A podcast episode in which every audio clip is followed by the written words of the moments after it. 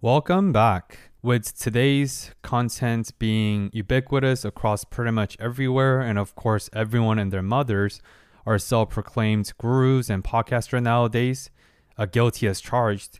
I think it's really important to find that healthy balance between educational material and some comedy or humor, just packaging and wrapping up a bunch of statistics and facts and air knowledge aren't very beneficial if nobody wants to listen to them.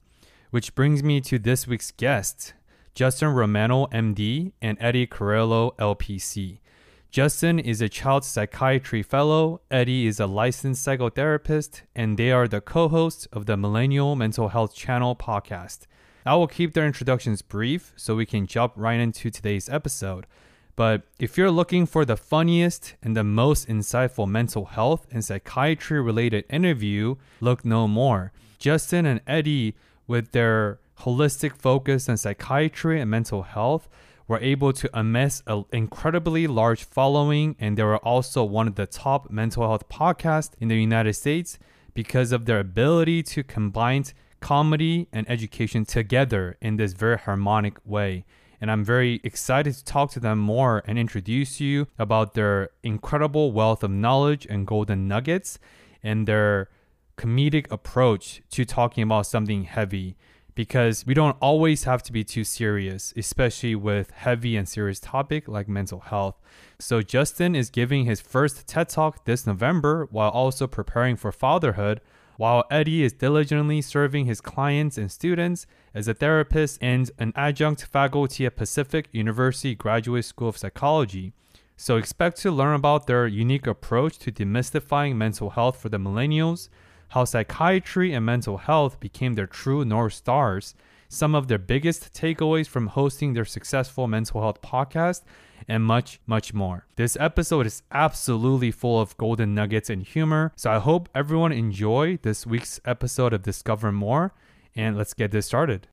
Is that so much of medicine, so much of becoming a doctor is about preventing people from dying, but psychiatry seemed like the kind of profession that helps people live mental health is all about learning about yourself and growth and just learning about life and learning about, about how your brain responds to life.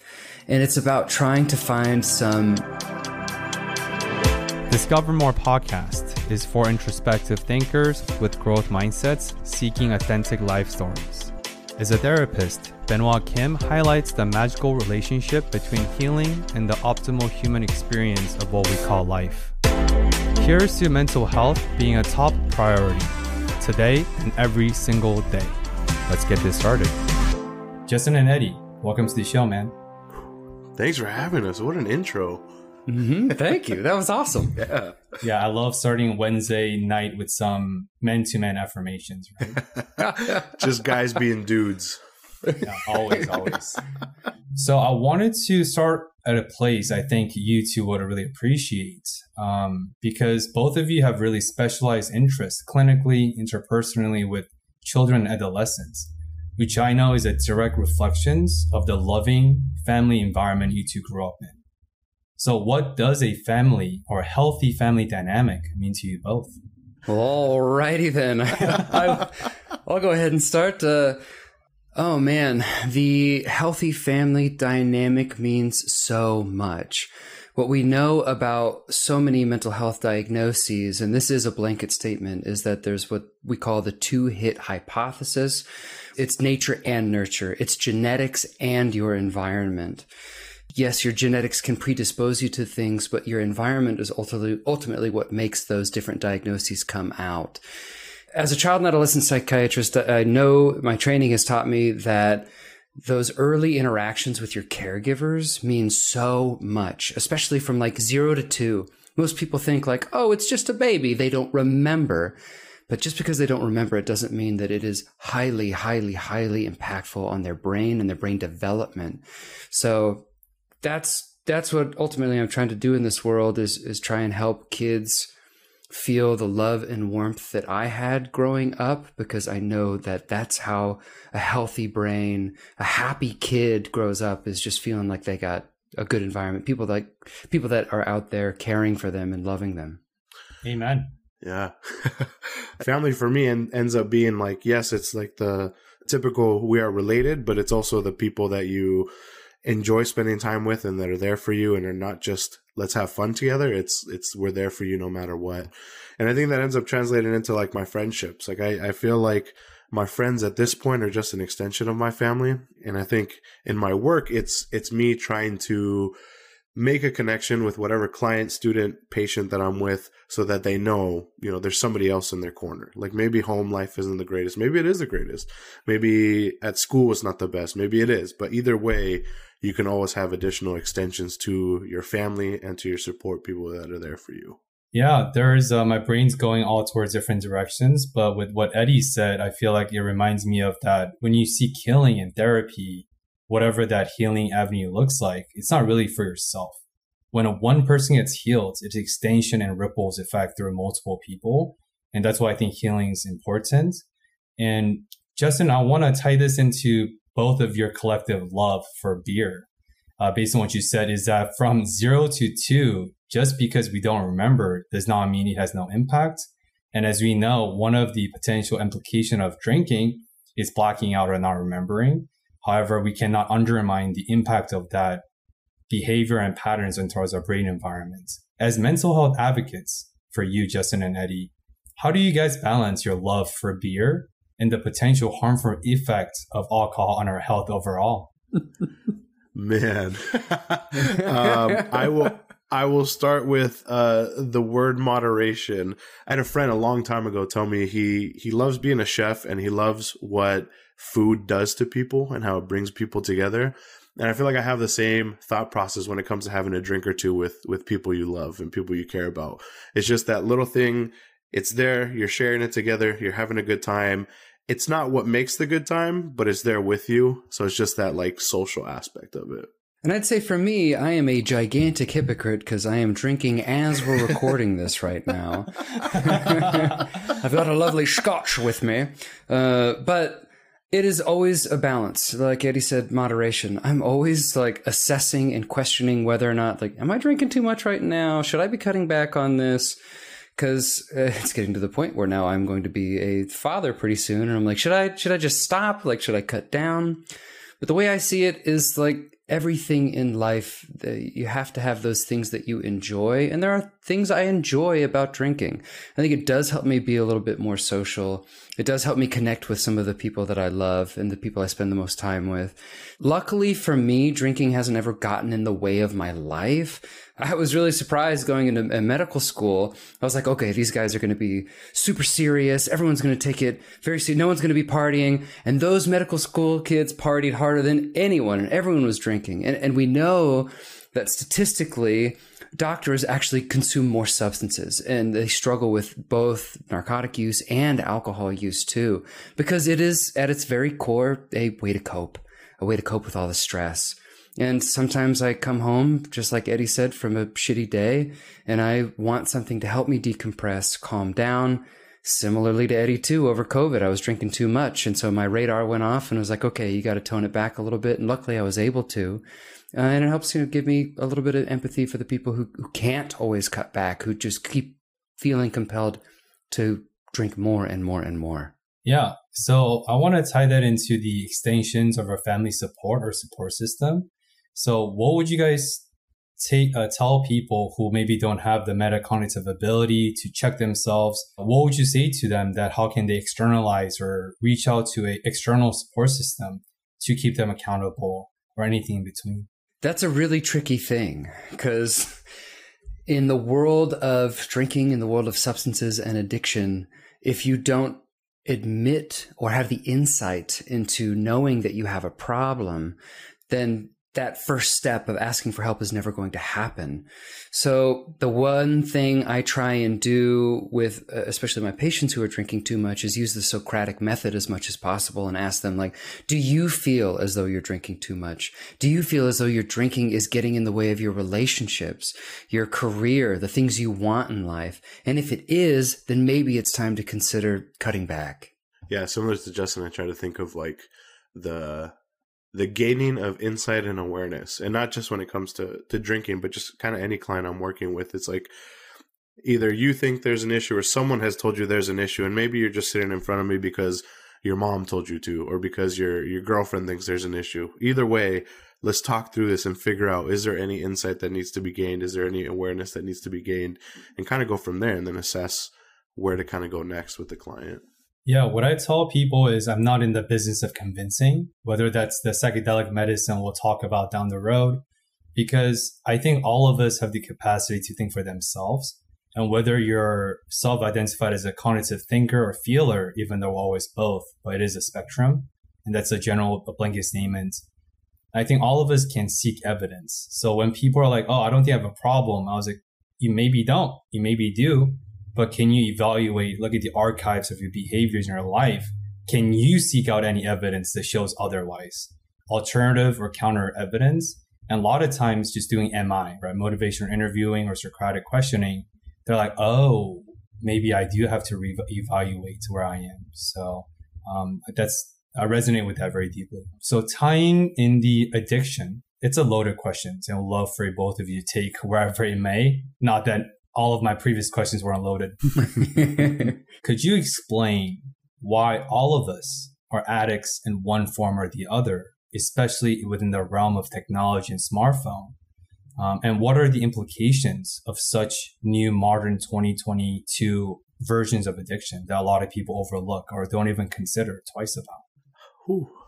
My first thought as you asked the question, I watched a, a video a while back uh, for my treatment of chemical dependency class. It's like chasing the forbidden dragon. Like once you try it once, uh, you want to get to that point again where you reach that high or you you feel that uh, the ecstasy or the the elation that a certain thing gives you. So I think it's like a sim. It's similar, like almost across the board. Whether it's uh, marijuana, alcohol, my cell phone. The first time you try something, because it is so new to you, especially like with technology, and you look at like little kids, right? The first time they they get to have the phone to keep them entertained, or they get to watch TV, then they want it again. It's I, I feel like it's that idea of of chasing the forbidden dragon for some people. It's the um, I want to feel like I did the very first time.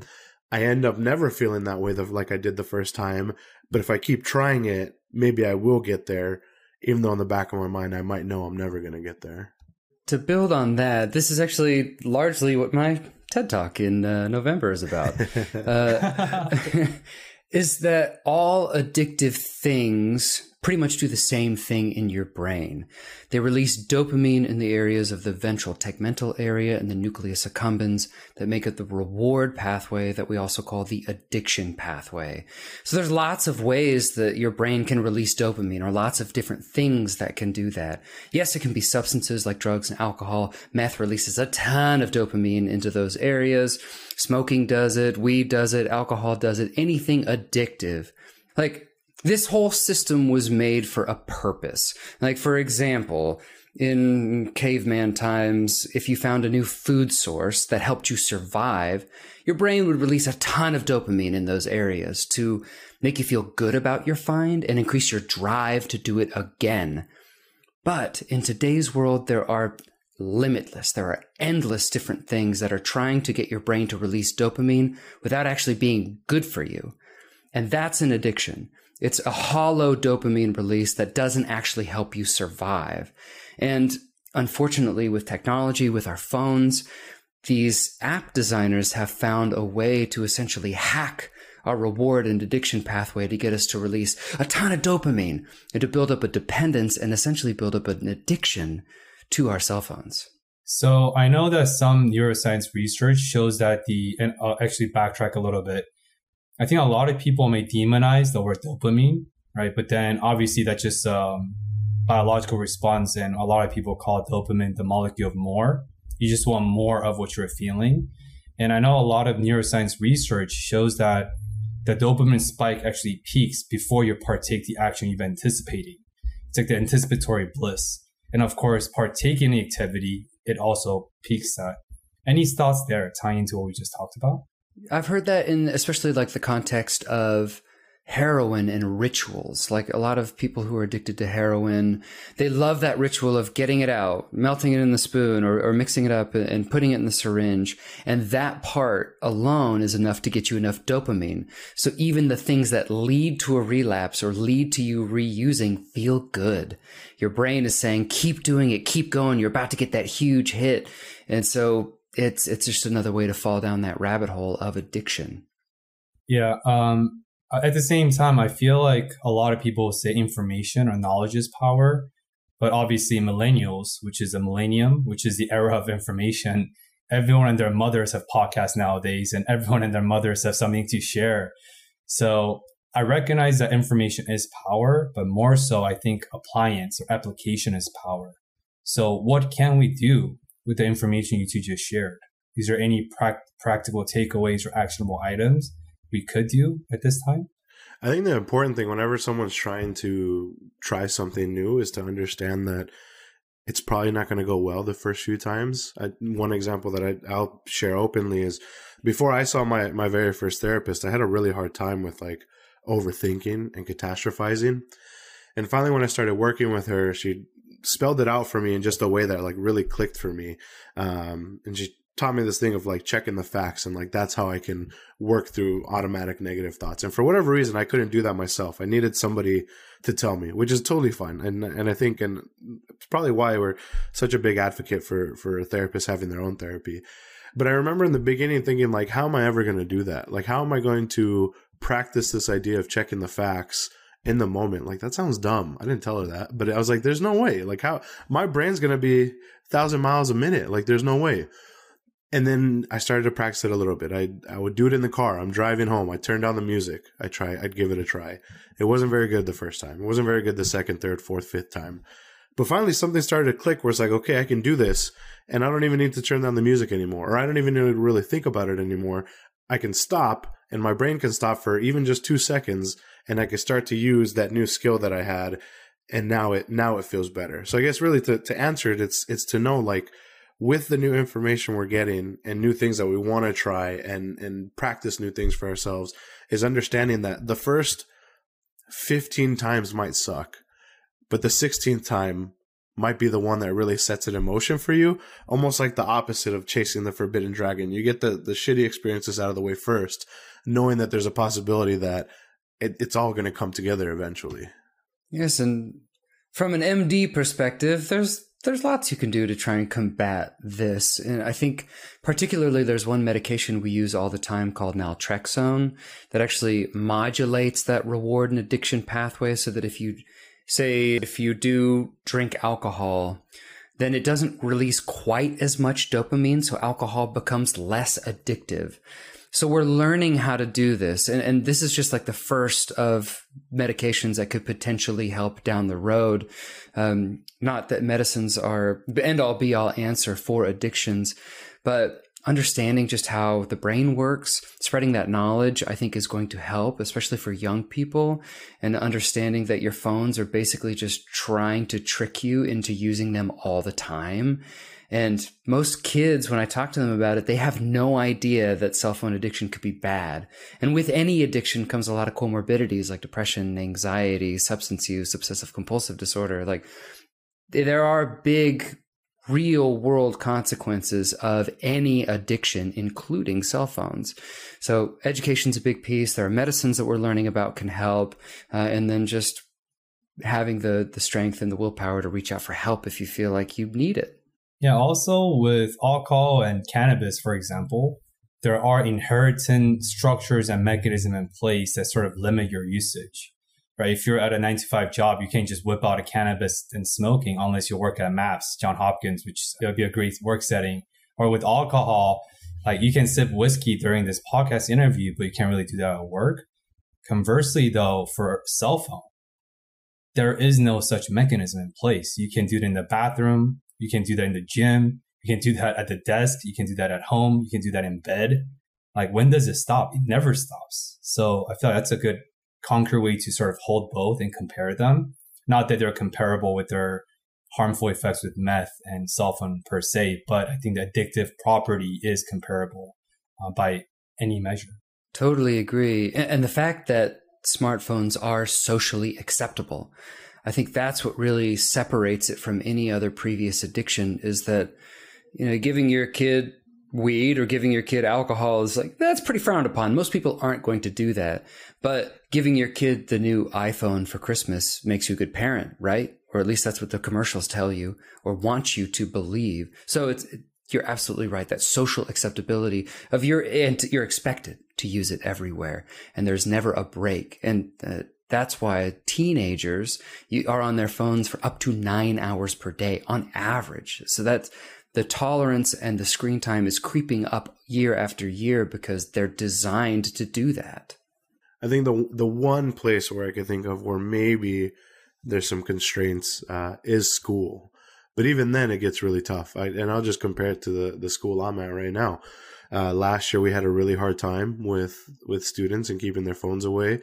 Uh, and I think it it was like a school culture thing, right? Like nobody really was was on it. Nobody was was making a point to be like, "Hey, put your phone away," and it just kind of took over for the rest of the year, right? You you get especially with teenagers, with anybody, but especially with teenagers, if you try to march back on something when nobody else is doing it, you're just gonna get run out of your own classroom, right? Like no one's gonna listen to you.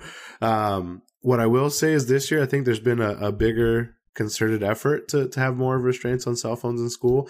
And I think it's making an impact. And this is just subjectively from talking to teachers, um, whether it's in the lunchroom, whether it's just in passing, it's sounds like things are better. But you're right. I mean, other than, and, and that just, that, that varies school to school. Like some schools won't even care. Some schools will. And, um, unless we're all on the same page about it, like I guess, yeah, there, there really isn't going to be, uh, a type of constraint on it. Yeah, in addition, and we're not going to go too much into the macro, but just a quick glimpse that in addition to the all these organized uh, organizational industrial psychologists having the top talents, top budgets by marketing agencies, by these phone agencies to really max out and pump out these marketing. How can even adults like us with higher education and master's doctorate degrees, let alone children adolescents, they don't stand a chance. Like normal consumers don't stand a chance. It's, it's a very lopsided competition to begin with. And it, it is a big concern of mine, um, even though I use cell phone too, but at least we have this heightened, cultivated self awareness to curb the usage by ourselves, which is a privilege um, in itself, right? I think too, it, it goes back to like the idea of knowing like the first 15 times that I try to put my phone on do not disturb or I try to put my my phone down before I get into bed 30 minutes before it's bedtime it's going to be really tough. I'm used to the the TikToks before bed or I'm used to oh I wonder about this. Let me go check Reddit. Let me go check this. Let me I can get the information right now. Um you're right. I mean it is it is a, a privilege in a way that we we have the opportunity to at least be like okay, maybe I should cut down on this and and not everybody has that. And I think that's why we ultimately have to hold the companies who are making this addictive content accountable. And if you look at historical examples, we were able to hold like tobacco companies accountable. And that turned the tide in the smoking epidemic. We haven't been able to do the same for the obesity epidemic and the food companies with sugar. So what we do and what we force these companies to do will change how they approach us because right now it's an unhealthy balance where so many people are, are getting more and more addicted. And I think we're going to have to start holding them accountable if we want true systematic change. Yeah, as a former policymaker who got jaded after six years in policy, who turned into the micro as a clinician currently, I just want to send a message of hope that a lot of people view the macro or the system as a satellitistic like monstrosity that, oh, how can individuals ever fight against this monster? I want to remind everyone that the macro is comprised of the micro, period.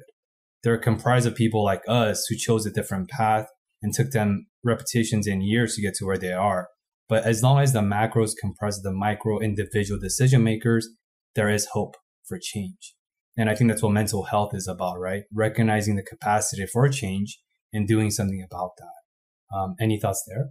Yeah, that you mentioned earlier, Benoit, but like the uh, like your circle of influence of like if I choose to do this one thing and it impacts this one person and then how that impacts that person can impact the next person they interact with and it does start to spread out it is like that uh what is it, the visual of like the pebble in in a lake a still lake that's sitting there and seeing how much it spreads out i 100% agree and i think that's a good reminder because i think you mentioned being jaded as a as a former policymaker it, feels like as a clinician not like fully jaded but like there's some days that are harder than others to feel like the hopeful or to feel like the the extra empathy that people need.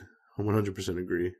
Yeah, the macro's got to come from somewhere. So it may as well be the micro is where those ideas come from until they get big enough, get enough people to buy in until it becomes the macro. So, Eddie, I want to circle back to the forbidden dragon you talked about earlier, and I want to tie that into my another identity of being a veteran. A big uh, adage in the military is called embrace the suck. Uh, and obviously that statement has multi, multi-layer meaning and multifaceted. Uh, but tying that into everything we talked about, maybe habit building, cultivating a support system, circle of trust, uh, everything in between, and especially with mental health. Because I think a lot of the mental health is recognizing the cruel reality at times that comes with suffering, which is the inherent nature of life. At the same time, I think recognizing what we can do in response to this container of life. Uh, I would love for you to to tackle the statements and share your thoughts about what does uh, it mean for embrace the suck in terms of the realm of mental health. I think the I'm to hit my my favorite answer that I tell students all the time uh, when I'm at Pacific teaching. Uh, it really just depends on the situation. Um, I think as you were sharing that and as you finished the question, the very first thing that stuck into my head was uh, embrace the suck to the best of your abilities for some people, like you mentioned, like military veterans, like their ability to embrace the suck is probably a lot higher than like mine. Uh, and when I used to play football, uh, I could probably embrace the suck a lot more than I can now, right? And it's just because that used to be my environment, and that used to be. And I'm not saying the military and playing Division three college football is the exact same. It's definitely not. Uh, there are big differences, but I think the the idea is still the same. Of like it depends on what your ability is in like embracing the suck to the best of your abilities. I think in terms of like mental health, it's it's asking clients basically to practice like that distress tolerance or to practice that sitting with discomfort, to practice that uh urge surfing, to practice all of these things that really, really suck and are not fun and make us uncomfortable and make me want to get up out of class and go to the counseling office because I'm having a really hard time.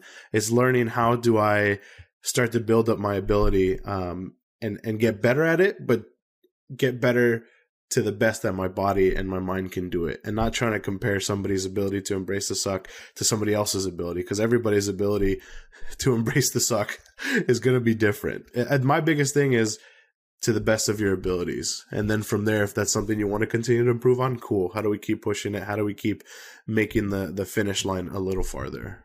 And when I hear embrace the suck, I think about the concept of avoidance. And in psychiatry and mental health in general, we're, we're talking about avoidance. And most of the most important things in life, the things that, that actually have meaning and are good for you, suck a little bit. so as someone who work with works with kids, like kids will avoid school because it sucks but they want a career. They like want to graduate high school. So it's like, okay, well, you have to embrace the suck. You can't keep avoiding school. You got to embrace it so that you can get what you want. You got to make sure that the means justify the end. Uh, in, I see this all the time in trauma therapy too. I, I just got off of a, a, residential rotation where so many of those kids have just been through so much and it, it's just awful. And you talk to them about addressing their trauma and doing trauma therapy, and they're like, I'm not doing it. I don't want to do it. It hurts. It's hard. It sucks. And I'm like, I know it hurts. It's hard. It sucks. But if you want to get better, if you want to get to a point where your trauma is no longer impacting your everyday life, you gotta open that box up and you gotta go through it with someone. Otherwise, it's just gonna keep eating at you every day Oh man, interviewing two people is not easy because both of you bring so much good insights, and my brain is like splitting in half. Here we go. Let me uh, try to uh, dissect one by one.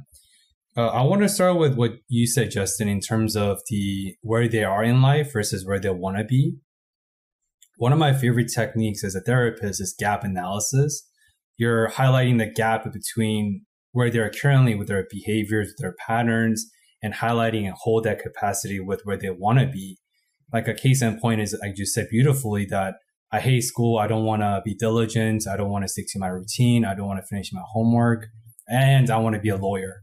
Like, hold on a minute. That's very, that's incongruence right there. You want to skip homework, but lawyers, all they do is litigations and read case analysis. That doesn't make sense. Help me understand. What do you mean by that? Just doing that, they're like, oh, oh, I see. Oh, I see how that could be incongruent. Um, so that's something I just want to highlight. And Eddie I love the theme of self compassion that you said. Beautifully put, because I think we have to first recognize that we're not gods. We have our limitations. And due to the product byproduct of circumstances, all of us have different thresholds for genetic markers, willpower, um, risk tolerance, distress tolerance, everything in between. So I really want to highlight the messaging of self compassion that we must extend that to ourselves first. Um, on that same token, I also want to talk about you said comparison tendencies. I call it like woke Olympics or comparison Olympics. Like, oh no, your trauma isn't big enough. Mine's bigger. Oh, your hardship wasn't big enough. My hardship's harsher. I think it's a huge detriment of the 21st century, 2020, 2022. Any thoughts on the comparison Olympics or tendencies and why comparison is truly the thief of happiness? I know a lot of people who who do that in a negative way. For example, they'll say like, "Oh," they'll compare themselves to other people and say, "Oh, well, someone else has it way harder than me." So why am I complaining? Why am I struggling? I don't need to go get help. I don't need to talk to a therapist. I'll be fine. And so even comparisons, yes, they can be of a narcissistic nature and say, oh, well, whatever I've had is way worse than everyone else. But on the flip side of that too, it can, it can prevent you from seeking care. It can prevent you from understanding and having that insight that maybe just because someone else in Ukraine is struggling more than you, that maybe you both need a therapist. I feel like there's, there's days where I'm at work and it's been at this job and other jobs where the teens that I'm working with really make me feel like this world is going to be okay. Like we're going to be fine. Like it, at some points, it really sucks and looks really grim, but I think we're going to be okay. And by that, I mean, like, there's a lot of times where kids will, like Justin's saying, like, they will put others' needs in front of their own and they will say, exactly, this person needs me more than I need something for myself. So I'm going to be there for them and I'm going to support them as best possible. And I think that's great. And I think that's, that's beautiful. And it's, it's, it's awesome to see kids thinking that way because I don't think I was thinking that way when I was 14, 15, 16. What I try to do with students like that and patients and, and clients like that is to just stop and be like, the way that you're talking about yourself, would you ever say that to one of your best friends? Would you ever say that to somebody that that needs you? And the answer is pretty much always no. So it's trying to stop them and, and give them that first realization and, and the self compassion we talk about of like, if you're not going to talk about like somebody else like that, or if you're not going to respond to somebody else like that, how about for once we we make sure we're not responding to ourselves like that? Like it's okay. It's okay to if you think it's selfish for you to put your feelings first, that's totally fine. Be selfish for a little bit. Learn to be selfish once in a while. Um, yeah, just trying to to ingrain that in the kids. And I think the yeah, sometimes you'll get the the comparison wars of like your situation is not as bad as mine or this and that. But i almost feel like justin said it, it, it's almost the flip side that we see more often of like you have it way more worse you have it way worse than me. I need to stop. When really it's like both can be true. You they can have a really shitty day and you can have a maybe even worse day. Both of you deserve compassion and care and respect and, and nurturing for your well being. I think the natural follow up question is in terms of the sake of modeling, how do you two, Justin and Eddie, amidst your busy commitments, doing 12 different things, trying to create some positive ripple in life, how do you two show yourself self compassion when you guys need the most? No comment. no, I, that's I mean that's good. I don't know if I think about that too often. I mean maybe um putting myself first, whether it's like telling myself it's okay that I, I don't respond to every text message right away, um, letting my phone, you know, get a bunch of messages and not responding to them, um, deciding that for this weekend, I don't want to do anything, or, or my girlfriend and I are to just take time to ourselves and, and not have to go out and do all these things. I think it's whatever I'm feeling at the time and trying to be like selfish with my my own thoughts and emotions of like yeah like if if someone's not going to like the answer that i give them like that's too bad because that's what's best for me right now. I'm trying to do those things and i know it especially as all three of us people who are in the in the industry of of compassion and caring um it doesn't happen all the time but but when it does it, it's definitely helpful. Yeah compassion fatigue is a real thing especially in this job and I got to admit that every once in a while, this job creeps up on me, especially if I've been through a hard interview. And usually by hard, it's just talking to someone who's just been through so much trauma and some of that vicarious trauma, a term we use when you're just talking to people about these horrible things that happen all day. I always tell my patients that dealing with emotional stress, dealing with emotional pain is such an individual thing. Whatever works for you, whatever you like. And I meet some patients that I say, well, like, what are your strategies? What do you like to do to decompress some of these heavy emotions? And if they say, I don't know, then I say that that's usually a sign that we got to find something. So you got to listen to yourself and figure out ways that are important to you that can help you get through those hard times. Personally, man, I cry. I cry my eyes out. Like, and it's great because I have a, wife that's very supportive. And when that happens, because it kind of happens out of nowhere, we'll just be like talking at dinner, and uh, all of a sudden I'll start talking about a case, and like my emotions keep ramping up a little bit more, a little bit more, a little bit more, and then all of a sudden I'm just bawling. And I I don't try to do the man thing and say, I'm okay. I'm okay. I'm not crying. I just let it go. I let it all out because it feels so good. And then I find that my mood, like the next day, is so much better because I was able to just let it all go in that moment. Justin, while you're letting go, are you also sipping on your scotch? Like, does your tears blend in with the liquor? How does that work?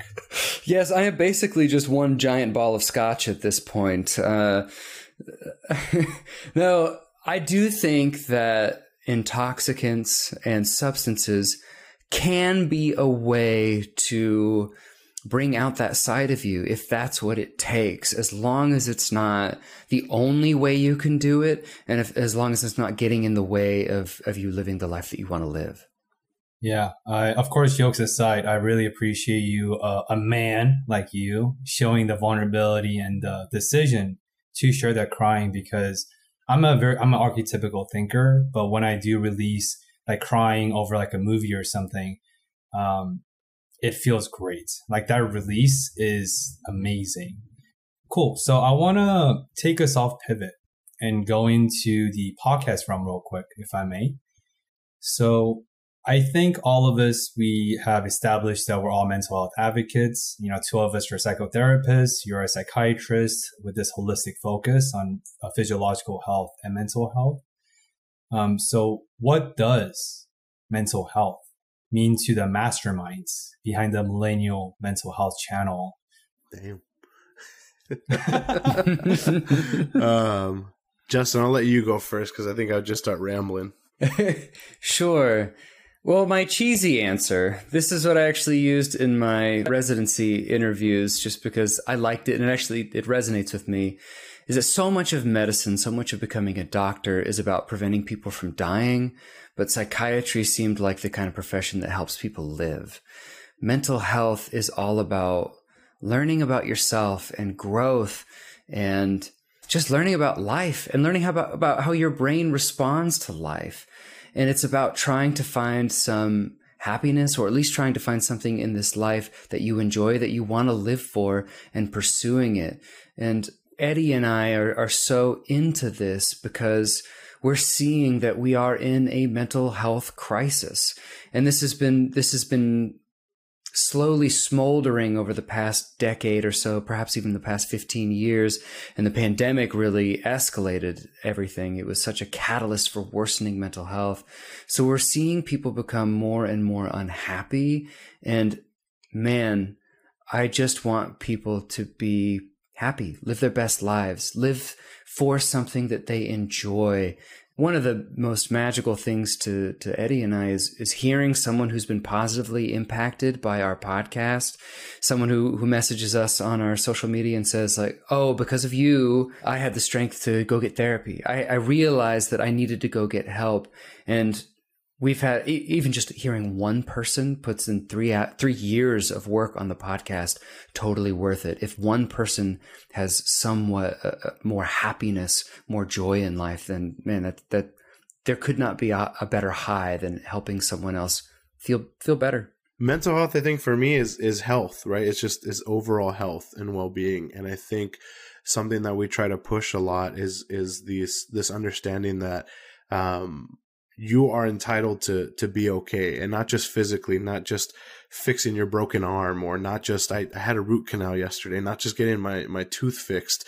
Uh it's it's that working on whatever it is that's causing this anxiety or this depression or it's all it's all the same whether it's a physical thing whether it's a mental thing mental health to us is just health and wanting to continue that fight and that push of like it's not a bad thing. It's not uh you're not weak. You're not a bad person. There's nothing wrong with you. I think in this job in this role that we do in this podcast that we have um the goal is just for mental health to just equal health.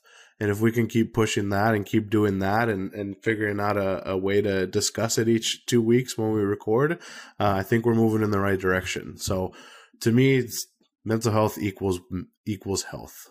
Uh, beautifully said. And I hope you're ready for the follow up question because the heavy hitters are really. This is a warm up. Heavy hitters are starting now. We're ready. So I know a lot of us are becoming allergic to the term of holistic health because of all these self claimed gurus and their mothers on Instagram. But I use this term intentionally because I re- want to reclaim the power and the meaning of that I view love the same thing. I think the word of love has been diluted for many years, especially in the Western context. But I think love is God and God is love. And likewise, I want to reclaim what holistic health means.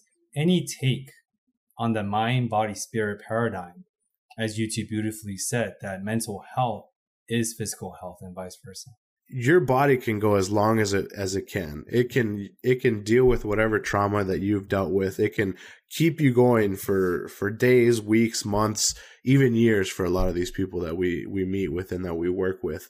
Uh, but eventually, your body's not going to be able to go anymore, and and you're just going to be left with a shell of yourself, uh, trying to pick up the pieces and trying to figure out how to keep moving forward.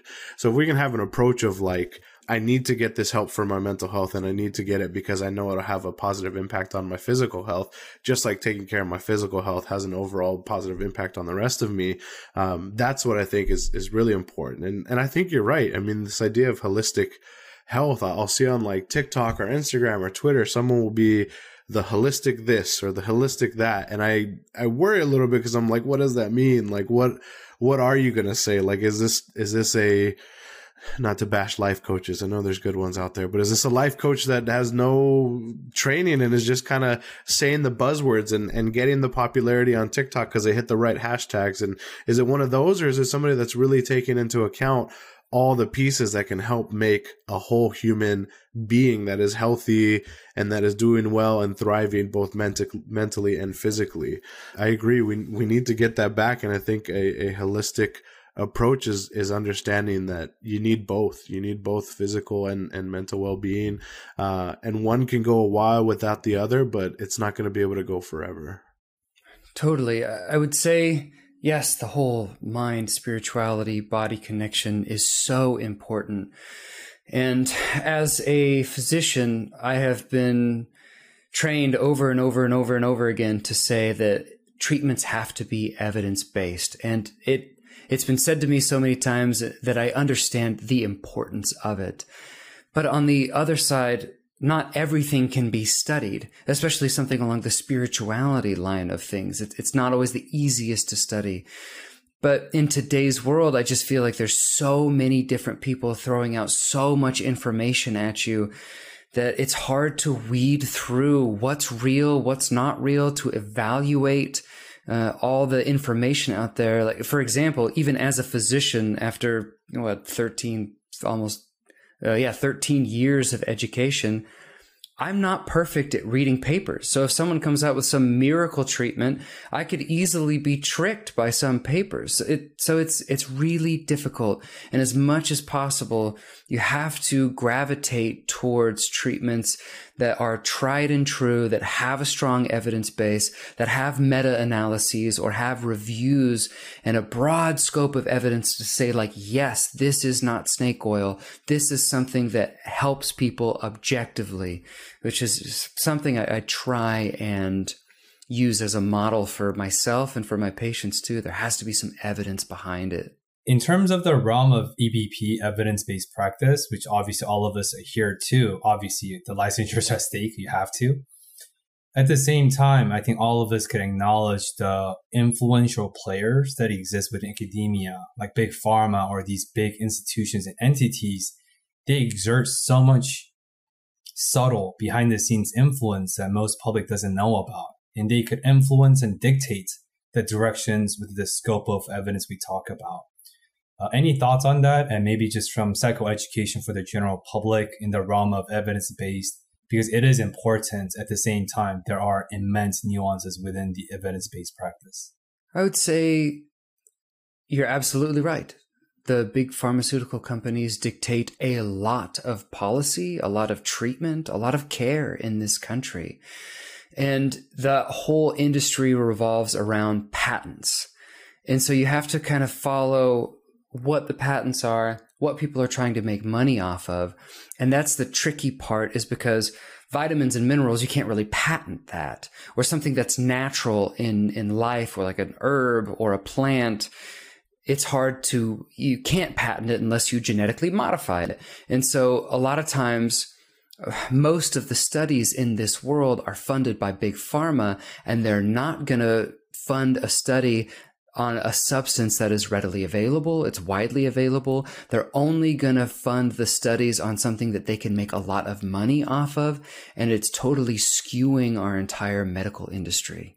My thoughts on evidence-based practice is is the trying to like empower our clients and our patients and our students of of understanding that just because something is evidence based does not mean it's going to work for everybody. And the the threshold for evidence based is is not 100% and it's never going to be 100% and knowing that just because and i think specifically to well i mean we can think about modalities too right? Like cbt act dbt the big ones of like yeah they, there's a lot of evidence based in them but they're not going to be the best fit for everybody.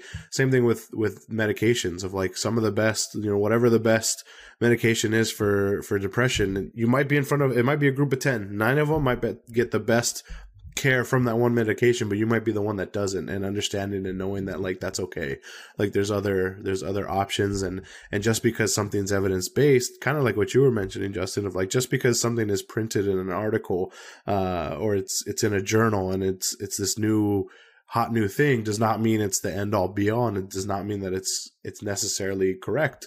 Um, studies a, a, lot of the time and maybe they're just like the psychological studies but you can see a lot of studies that get printed the first time and then they try to recreate it and there's no you can't recreate it right? So it's it's being the the educated consumer and understanding that there's nothing wrong with you if something that's evidence based does not work right away is knowing that like you you can consume as much information as possible to try and make the best decision for yourself when it comes to treatment and comparing evidence-based treatments. Yeah, well said. And once again, I love the this self-compassionate thread line that with everything you speak through Eddie, and I you're very gracious, and I'm sure you're a great therapist for a reason. Uh, I, think I'm too old to be your client, but maybe in the next lifetime. I got you. um, and also as a podcaster, I love when different seemingly unrelated thread lines become unison. And I just had that moment. And here comes psychedelics. So in terms of in terms of patent, Justin, um, we are currently in the psychedelic renaissance, and there is a huge company called Compass out of Canada, and they're the first company to went public with a billion dollar evaluation. I think a year and a half ago, and they attempted to monet- uh, monopolize by patenting synthetic psilocybin. But they were challenged many folds because, as you know, that compound existed for eons. So how can you patent it?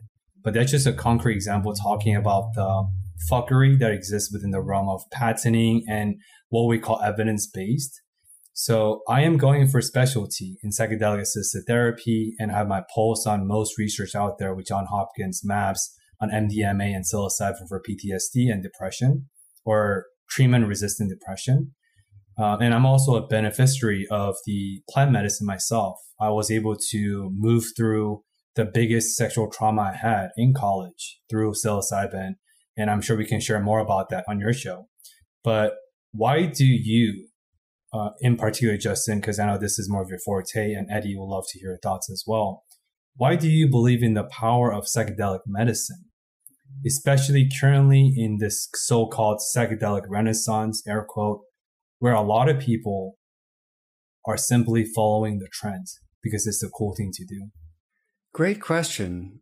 I actually had a, a conversation with my attending the other day, and she said, Oh, I, I never really follow the fads. This seems like a fad. I'm not going to jump on board. And I was like, I don't think this is a fad because if you if you look at the history of psychedelics and how in the 1950s and 60s there was there were thousands and thousands of papers. The the original uh, creator of LSD, Sandoz, they would give their samples out to anyone. If you would write into them and say you were going to do a, a, trial or a study on LSD, they would just give it out to you and be like, all right, good luck. So there was a ton of evidence rolling in that showed that it was good until it was demonized in the 60s by the Nixon administration, was placed as a Schedule 1 drug and totally stopped everything. So I don't think this is a fad because this has been reiterated multiple times throughout human history, not just starting in the 60s, going back to ancient uh, South Americans and Central Americans using primarily psilocybin magic mushrooms as a spiritual awakening. I think if it if it goes away, it's going to keep coming back too. I, I think there is some real merit to this. And the cool thing is, going back to the evidence based thing, is that there's really good evidence for psychedelics, like better, like way, I shouldn't say way better, but significantly better than our current treatments for depression, anxiety, substance use. So that's the cool part. They, these, these compounds that have been around for eons, for thousands of years, have real significant effect sizes that show that could potentially change people's lives and, and make them happier, make them enjoy their life more. Why not? Like, why the fuck not? Justin, I think, mentioned, you know, a lot of our medications are from pretty long ago. Um, and things have changed and their ability to, to make a significant difference in someone's chemistry is, is different. Like it, it's just, it's just all different now. It's been so long. Um, I think the other piece that keeps me interested in it and keeps me thinking of like this could be the next big thing that can really help us uh, is how many of the older people are upset about it. How many of the older heads in the in in medicine and in therapy are like, no, like stay away from that. If they're upset by it, then maybe we should keep pushing it. Because uh, just because they like things to to stay the same, I think makes it even more of like, yeah, we need to look at different things. Um, Justin's uh, visual of the going down a, a, snowy hill and you're going down it and and the more you go down it in the same path uh, the slower it gets because snow keeps getting pushed out of the way uh, and psilocybin or, or, any type of treatment. And i use this example for anything whether it's cbt dbt talk therapy uh, medication whatever can be the new thing that covers it with fresh snow and gives you an opportunity to figure out a new way to try something. Uh, i'm all for it. And i think it's I think it's a cool thing that we get to be in the middle of as professionals. Um, I don't have any plans on, on being like and trying to get the, the certification or the training to be a, a psilocybin assisted therapist. Um, but I think it's really cool. And I think it's something that really can, can impact a lot of people who otherwise haven't gotten that help that, that they need or that they deserve. Man, there's so many directions I could go with this. So let's talk about the path of high resistance. So bringing back my identity as a veteran in the military, you're taught when you're entering like a hostile environment, you want to seek out the path of least resistance because you don't want to run into a rain of fire, so to speak. I think the opposite is true in life. I think we should, even though I hate the word should, I think we should seek out the path of highest resistance because I think in those pain lies the most growth. And similar to what you just said, Eddie, right? So in that sense, like, what do you guys think about in terms of like, oh, if the older heads are triggered by this new emerging phenomenon of psychedelics, maybe that is a cue that we're on the right path.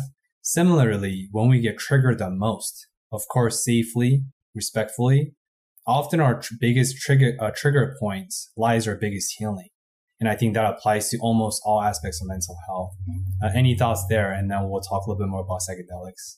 No, I, I think that's a great point. I think um, maybe not just mental health wise, but I think just in my own like personal life of, of trying to be a more informed adult uh, and hearing things from a hopefully not too biased news source of just trying to figure out whether it's things locally whether it's things nationally whether it's things worldwide of like things that are going on. You're right. Like the the stuff that upsets you um, is probably going to teach you a thing or two. And i think when in terms of like psychedelics or in terms of like mental health i'm going to go back to what i said before of like going to the path of highest resistance uh, that you personally can can take right? It's it's helping a, a client go through uh, the trauma to the best of their ability in that moment but also understanding like we're trying to build up to something right? So i agree with you and i think my my only two cents on it is yeah on, on what's what's best for the the person or how much they can take at a certain time while understanding like we want to push and, and get to another place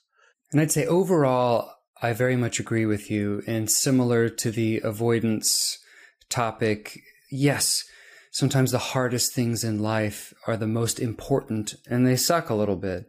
But I will provide a counter example to where when I was in medical school, I was between applying for psychiatry and I thought maybe at the time I wanted to be an ear, nose, and throat surgeon. I know very different uh, path.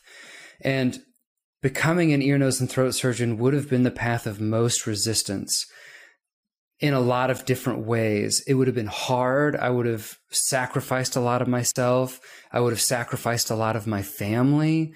I even had some residents in ENT tell me like, "Oh, or do you have a do you have a girlfriend?" I'm like, well, yeah, I do. And they'd say, "Oh, well, then expect to break up with her by the end of residency." I'm like, "Oh, that's that's pretty crappy. That's that's not what I want." So I would say psychiatry was actually the path of less resistance compared to becoming a surgeon, but it was absolutely the right move for me.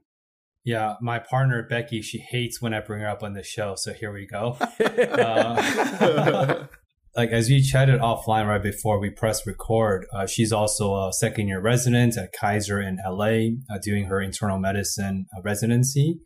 And she went through some serious emotional and spiritual turmoil trying to decide between plastic surgery or IM. And myself and my parents and a lot of us really had to beg her and urge her to reconsider because I understand that within the medical world, there's also hierarchy of prestige. And I know plastic surgeons are usually at the pinnacle of the hierarchy um, with their pay, with their prestige, the rigorous of their work, etc.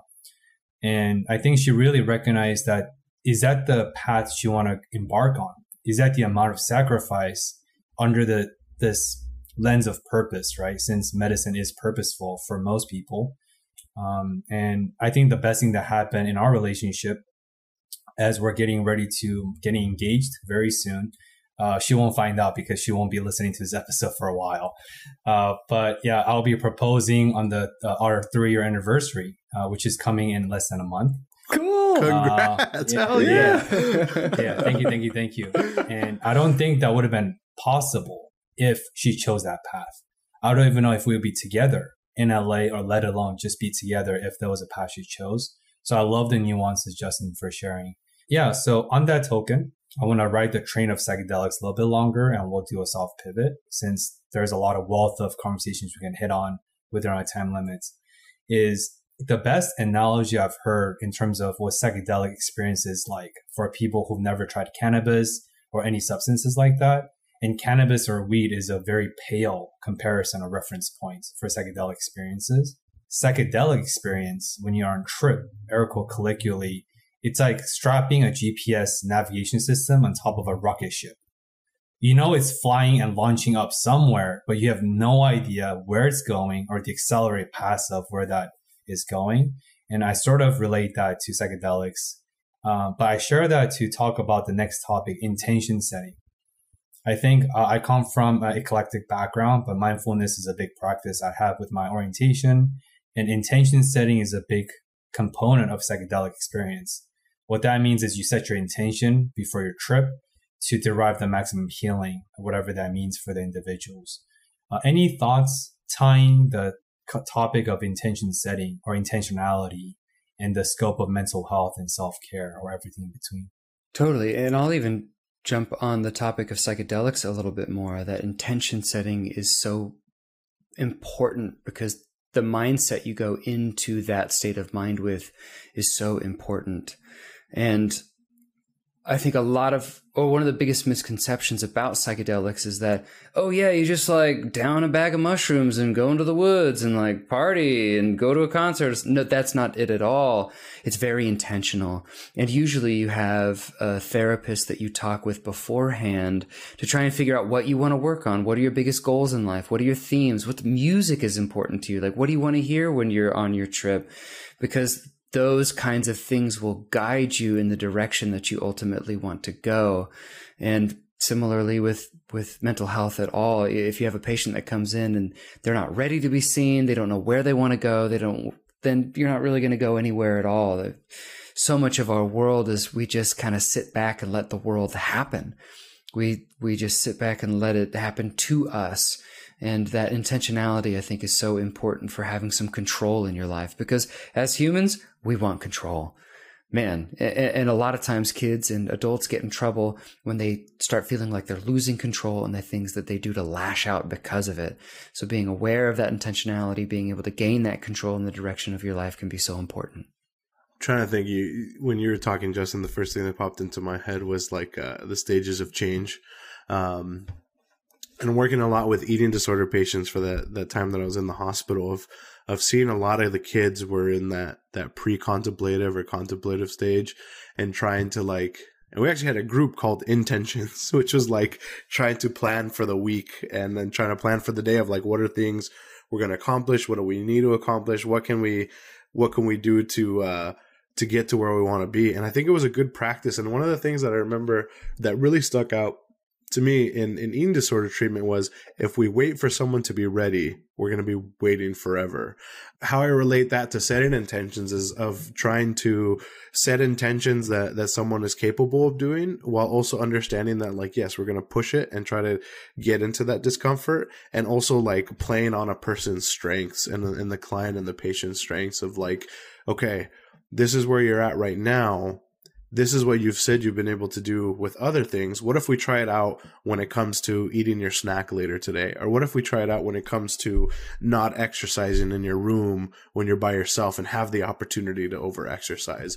So I think that the idea of setting intentions and putting that together with like the stages of changes is like so important in our work and so important with trying to set the best intentions for our clients and like where they're at that day. And I, I think of it too. I, I used to tell the clients of, I didn't stop telling them, but more specifically when I was at the eating disorder treatment, um, it was always like, give me the best that you can for each day. And if one day the best is you do everything correct, you eat all of your meals, you, your weight looks good, your vital signs are coming back perfect, great if the best is like you hated getting out of bed, you're eating 50% and you want to tell me to F off, that's okay too, because it's the best that you're going to give me that day. And I'm the same way. So I think it's, I feel like I keep I keep giving the cop out of going back to like like you said Benoit like the the compassion piece, but setting intentions to me is setting the best intentions for someone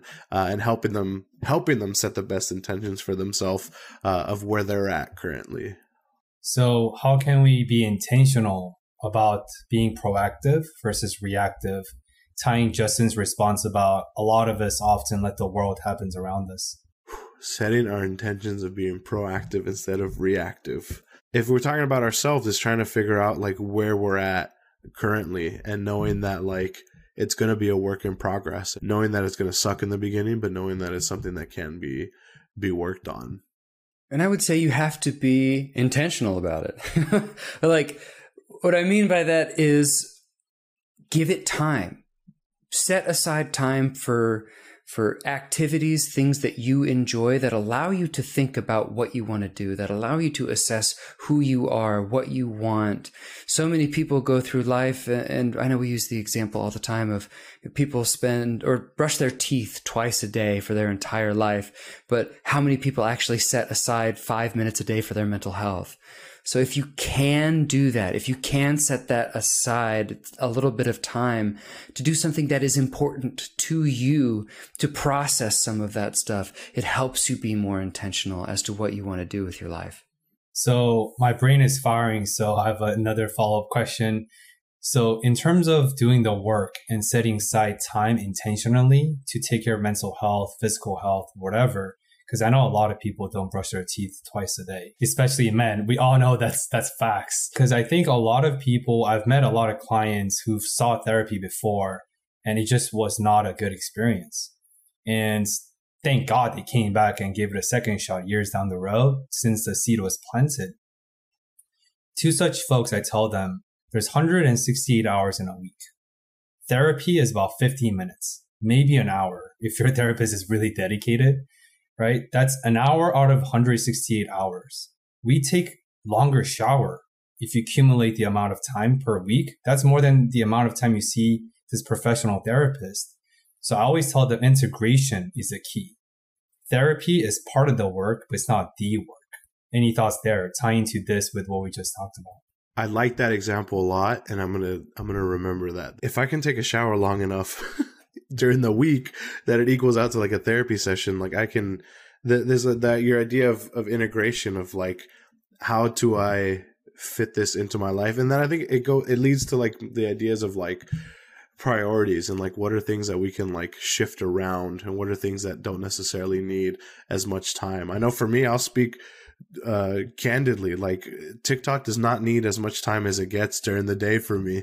Uh, I have a book on my nightstand that I'm working through and that I, I'm really enjoying, but I'm not giving it enough priority and not enough intention and integration into my life. So now I'm gonna later tonight I'll probably read it in shame because I I need to be reading it.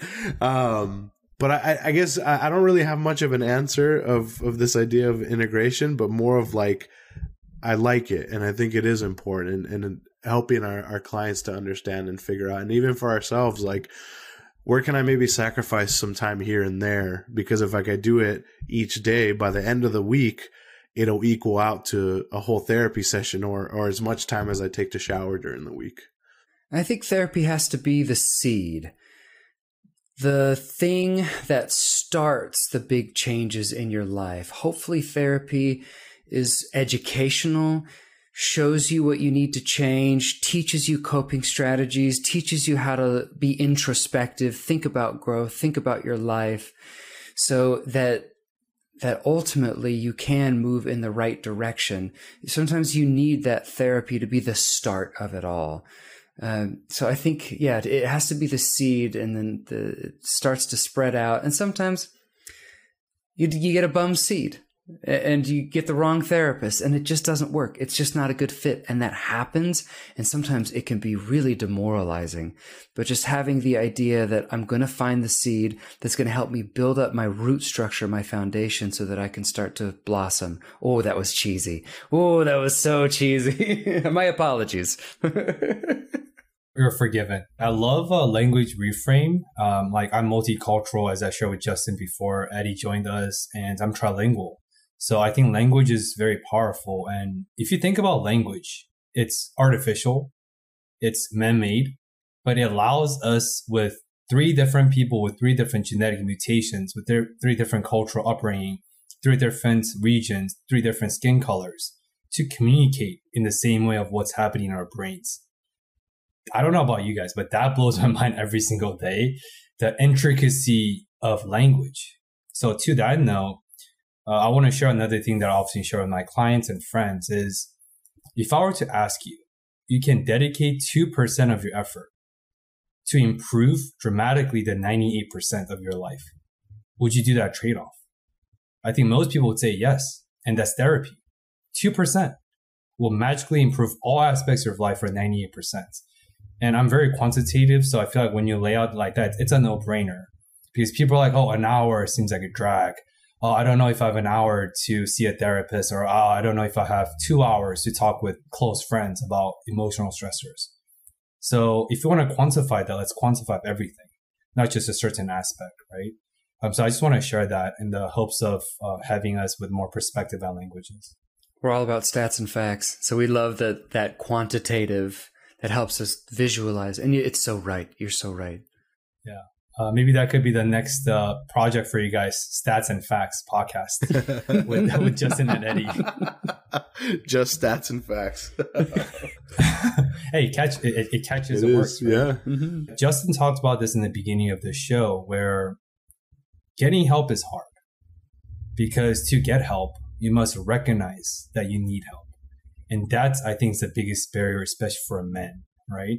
And for my men clients, I usually say, Oh, I'm not here to heal you. I'm not here to save you because savior complex is real. I'm here to simply help you self discover, self explore, and help you get unstuck. That's what I feel like is what therapy is. And I feel like that's a good reframe that works with my clients a lot of times if they're men. Um, but I just wanted to see what are some of the tangible, concrete language or tools or techniques that you two use to help destigmatize therapy or mental health for your clients and patients? I felt like I came up with uh, when I was in the community mental health clinic was was talking to to teens about like you're carrying this bucket. Like this bucket is is uh, let's just say it's it's what carries your emotions and the things you're dealing with. And really the only person who knows how full the bucket is is you. And the only other people who may know how full the bucket is is your support people that are close to you. If you physically think about me standing in the middle of a room with a bucket and you're standing next to me, you can easily look over in the bucket and see how full the bucket is. Um, and that could be, that's the example of, of uh, you're someone that I let in and someone that I can talk to and, and knows about what's going on. If you're farther out, if you're in the corner of the room, I'm in the other corner of the room, you don't know what's in the bucket and you can't really tell how heavy it is the hard part with the bucket is that it gets fuller and fuller when when things go on and when we when we have these difficult things that happen and we're not emptying our bucket somewhere else and then we eventually get to the point where the bucket is spilling over and, and it's starting to make a mess everywhere. And I equate that to we're having blowups at school or we're not able to, to talk with our parents or our significant others upset with us because we're not communicating and we're just blowing up everywhere. And, and I, I try to, uh, explain to clients and the teens of like, therapy and, and just checking in with each other is your opportunity to walk the bucket over and have some help with me either carrying the bucket with you or just being next to you as you carry the bucket and we go to a place like a sink or like the the backyard and we dump it in a place that's that's a little easier to dump it um, another thing that I use that's I, I switched it up a little bit is for because I'm in a school setting now is talking to students about the backpack that they wear every day. Like the only person that knows how heavy the backpack is is you and maybe the person next to you when you take it off your backpack and it boosh on right onto the floor, right? You're, that's the only people that know. Uh, and the way I explain therapy and treatment and, and, checking in with them is like, let me take a couple of those textbooks out of the backpack for you. Let, let's, let's act like this is the locker and you're emptying out a little bit so you don't have to carry it all day. Because if you get through a full day or a full week of this heavy ass backpack, you're going to be in a lot of pain. But if we can make it a little lighter for you, it's a lot easier to get through the week share the load. To build off of that question, I've had so many male patients tell me, I'm not going to therapy. There's nothing that they're going to tell me that's going to change my life.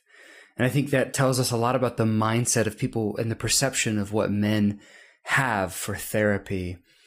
My personal strategy is uh, I always start with goals. Like, what do you want? Like, why are you here? What do you want to get out of life?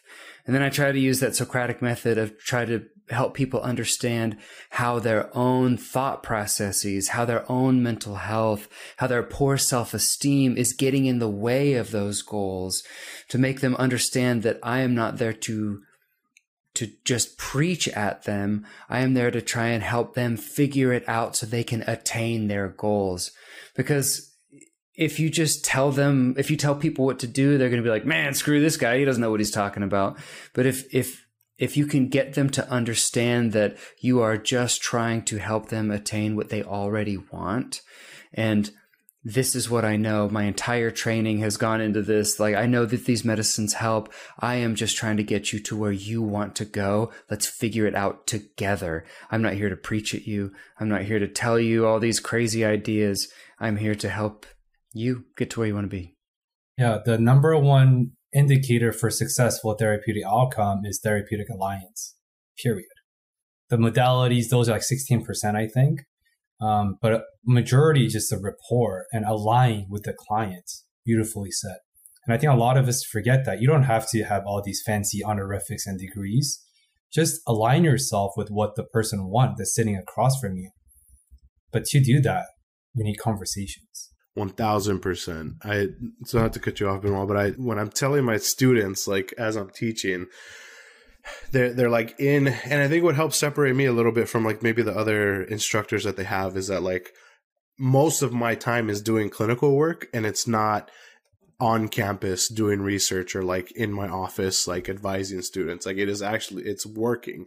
And a lot of the professors maybe have had that experience before. Maybe some of them maybe never have and they were mostly research based whatever it is but i feel like that's not talked about enough like i feel like a lot of people get into this idea of like I need to have my modality. I need to have this textbook. I need to have this manual that's going to tell me how to do this the best. But if you're not able to sit across the way, you know, across your desk or, or someone sits in a chair in front of you who you've never met before in your entire life, and they are now here potentially in like the lowest part they've ever been in their life. If you can somehow have a conversation with them to where they feel not like they have to open up all the way, but they can at least share something, then it doesn't matter what you know. It doesn't matter what expertise you have. Like, that's great if someone is DBT certified. That's great if someone's done all these certifications. I personally, the people that, that flaunt those, I, I chuckle to myself because to me, they might not be the best clinician. They might not be as good as they think they are. And maybe I just think too highly of myself. But it is so important that like it does come down to that. If you can't meet someone that you've never met before and get them to feel comfortable enough to share and open up to you, it doesn't matter what you have. It doesn't matter what you've learned. It doesn't matter what you feel like you're an expert in. I appreciate, I think all of us as podcasters and healthcare professionals in mental health and psychiatry, I think we recognize the power and the healing property of conversations uh, more so than a lot of people. And honestly, podcasting ha- and being a clinician concurrently, I think is the best decision I've made because it's it's bi-directional. It, the better I get as a clinician, the better I am as a podcaster. The better I am as a podcaster, the better I am as a clinician. Even though there are of course nuances, but I see them very as complementary. I actually wanted to tie the conversation on why we need conversation more than ever with politics. Um, because we haven't talked about, you know, heavy important topics enough, might as well go a little bit deeper, right?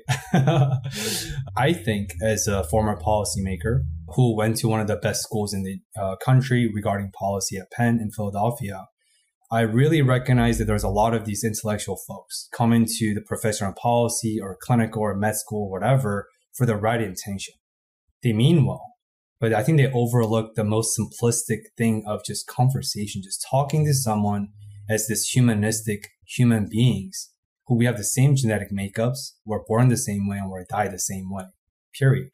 And a lot of people with this high caliber policymakers with great educations, great intellectual paralysis, they got them all, like what you said, Eddie, except the common humanity piece, which I think is the most important bridge so tying the importance to agree to disagree and the importance of having a conversation like a fellow human being, tying that to both of your passion with social justice and politics.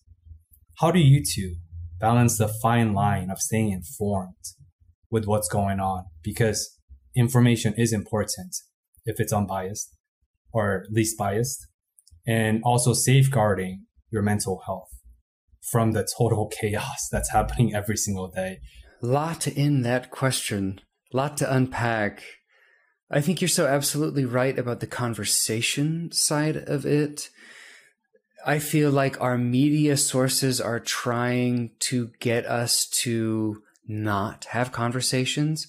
They're training us to get highly emotional when talking about politics. And when things get emotional, then you can't have an intelligent conversation.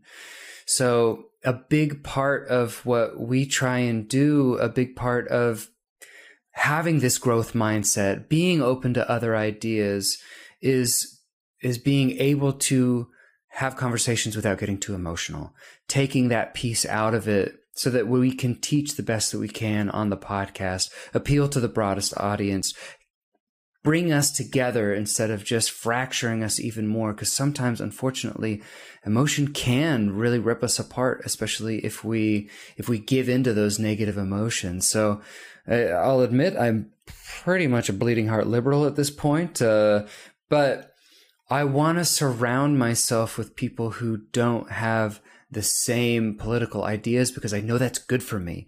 It's important to surround myself with people who don't think the same way as me, which is one of the reasons I actually like being in Nebraska, which is a very conservative state, is that great food here, surprisingly, in Omaha, Nebraska, but there is good diversity, especially in Omaha, keeping those conversations going to continue that growth mindset.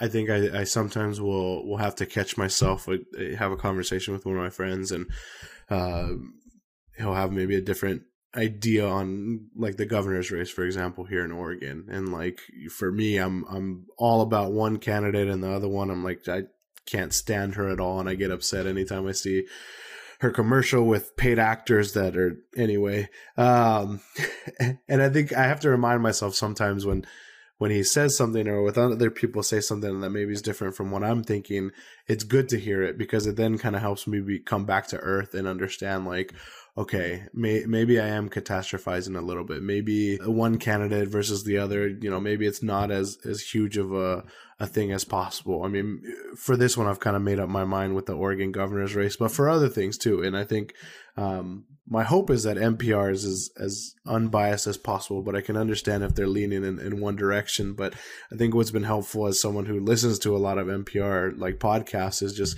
getting to hear other sides of stories because I think it's easy for us to just focus on the one side. I I um I think Justin and I have talked about it too. It's like I can never in a million years see myself voting for someone like Donald Trump, but I can see why people did, and I can see why why people feel like he's he's the right person for the job and he's the person that represents them. It, it goes back to what you were just saying.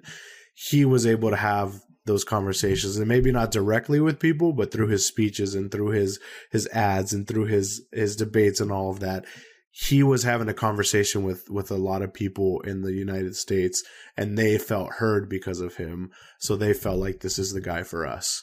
Um, and I think it's important that we have that mindset and that understanding of like it's we have to understand or we have to at least listen to parts of the other side so that we at least can be firm believers in what we we feel like we believe in. Yeah even with Trump being a shining example to this topic we, I think we, obviously I'm not a fan of Trump either. At the same time, we have to acknowledge that he is a part of the media machine. He's a, a gear in the clog. And unless you've sat across from him, talk to Trump, observe his body language, his nonverbal cues. As we know, communication, like 65% of communication is nonverbal. Unless you've done that, if you've known him for a prolonged amount of time, the version of him that's presented on media is not the version that he is authentically he could be, he may not. None of us know. I've never talked to him in person, right? So I just want to reintroduce the nuances because perception isn't reality. Our perceptions are often distorted, but people think it is reality. It's, it's not simply that. So um, I appreciate you two entertaining the political topic and I, uh, I tread this water very lightly, but I thought it's a relevant topic to tie into everything we talked about, especially the nuances of it. So so uh, this is where we hit our signature discover more questions. The first fold is after this wider ranging, humorous, heavy, insightful conversations, what is a domain in both of your lives that you want to discover more about after the fact? The second fold is for my listeners and your listeners, what is a domain in their lives you want to encourage or even challenge them to discover more and think more about after the show? I guess I don't know if it's really a domain, but I think for myself, and it's probably going to be tie into what I say for other people is is how can I continue uh, to learn and do things um, that are what's best for me, and maybe not what's like the most comfortable, but like how do I continue to like be the best me, whether it's mentally, physically, emotionally, all of it. Um, and I think that that probably comes in a ton of different ways. It's it's consuming more information, uh, but not too much, but just the right amount that I can consume it each time and, and really take what I'm getting. That's going to be my final answer. I feel good about that. I would say for me, what I want to work on a specific domain would be parenting. I want to know how to raise the most emotionally healthy young person that I can. And I would say what I want everyone and listeners to work on parenting. because it is so important for mental health. And I know so many people who grew up in unhealthy environments that really set them up for negative automatic thoughts, cognitive distortions, poor self-esteem, because that's what was imparted to them by their parents. And so I want people to become aware of generational trauma and perhaps even bad parenting that happened in their past, become aware of it, have good insight so that they can fix it and not let those things continue to linger on for generations to come. Yeah, beautifully, beautifully said. Um, this is where I roll out the red carpet for you both, um, Justin and Eddie.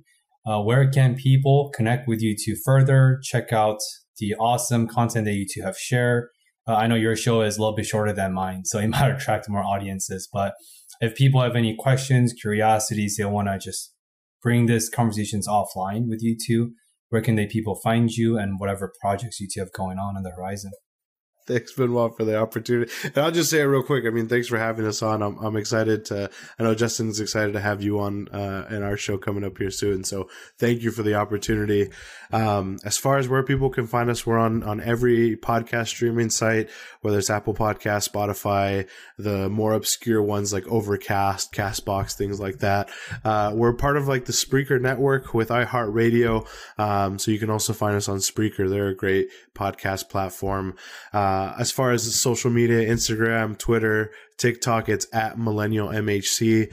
Uh, and I will go ahead and share an embarrassing moment for us. We actually spelled millennial wrong on our, podcast artwork when we first started, because uh, it is a tough word. So for the listeners, it is two L's and two N's uh, at Millennial MHC.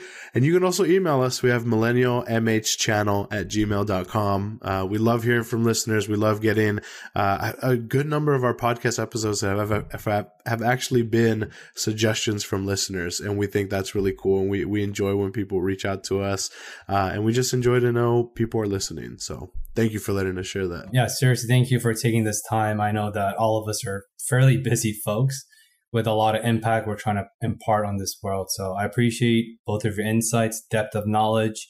Uh, Eddie, I'm going to steal the bucket is full analogy from Please do. Pronto. um, and yeah, Justin, I appreciate your insightfully succinct responses. Um, and very excited to check out your TED Talk when it comes out. And I'm sure it would have been dropped by the time the episode is out. And of course, I'll link all those information, the uh, link below. Um, and one last comment I want to say with the two L's, Eddie, is um, man, this is really cheesy, but two L's equals a positive.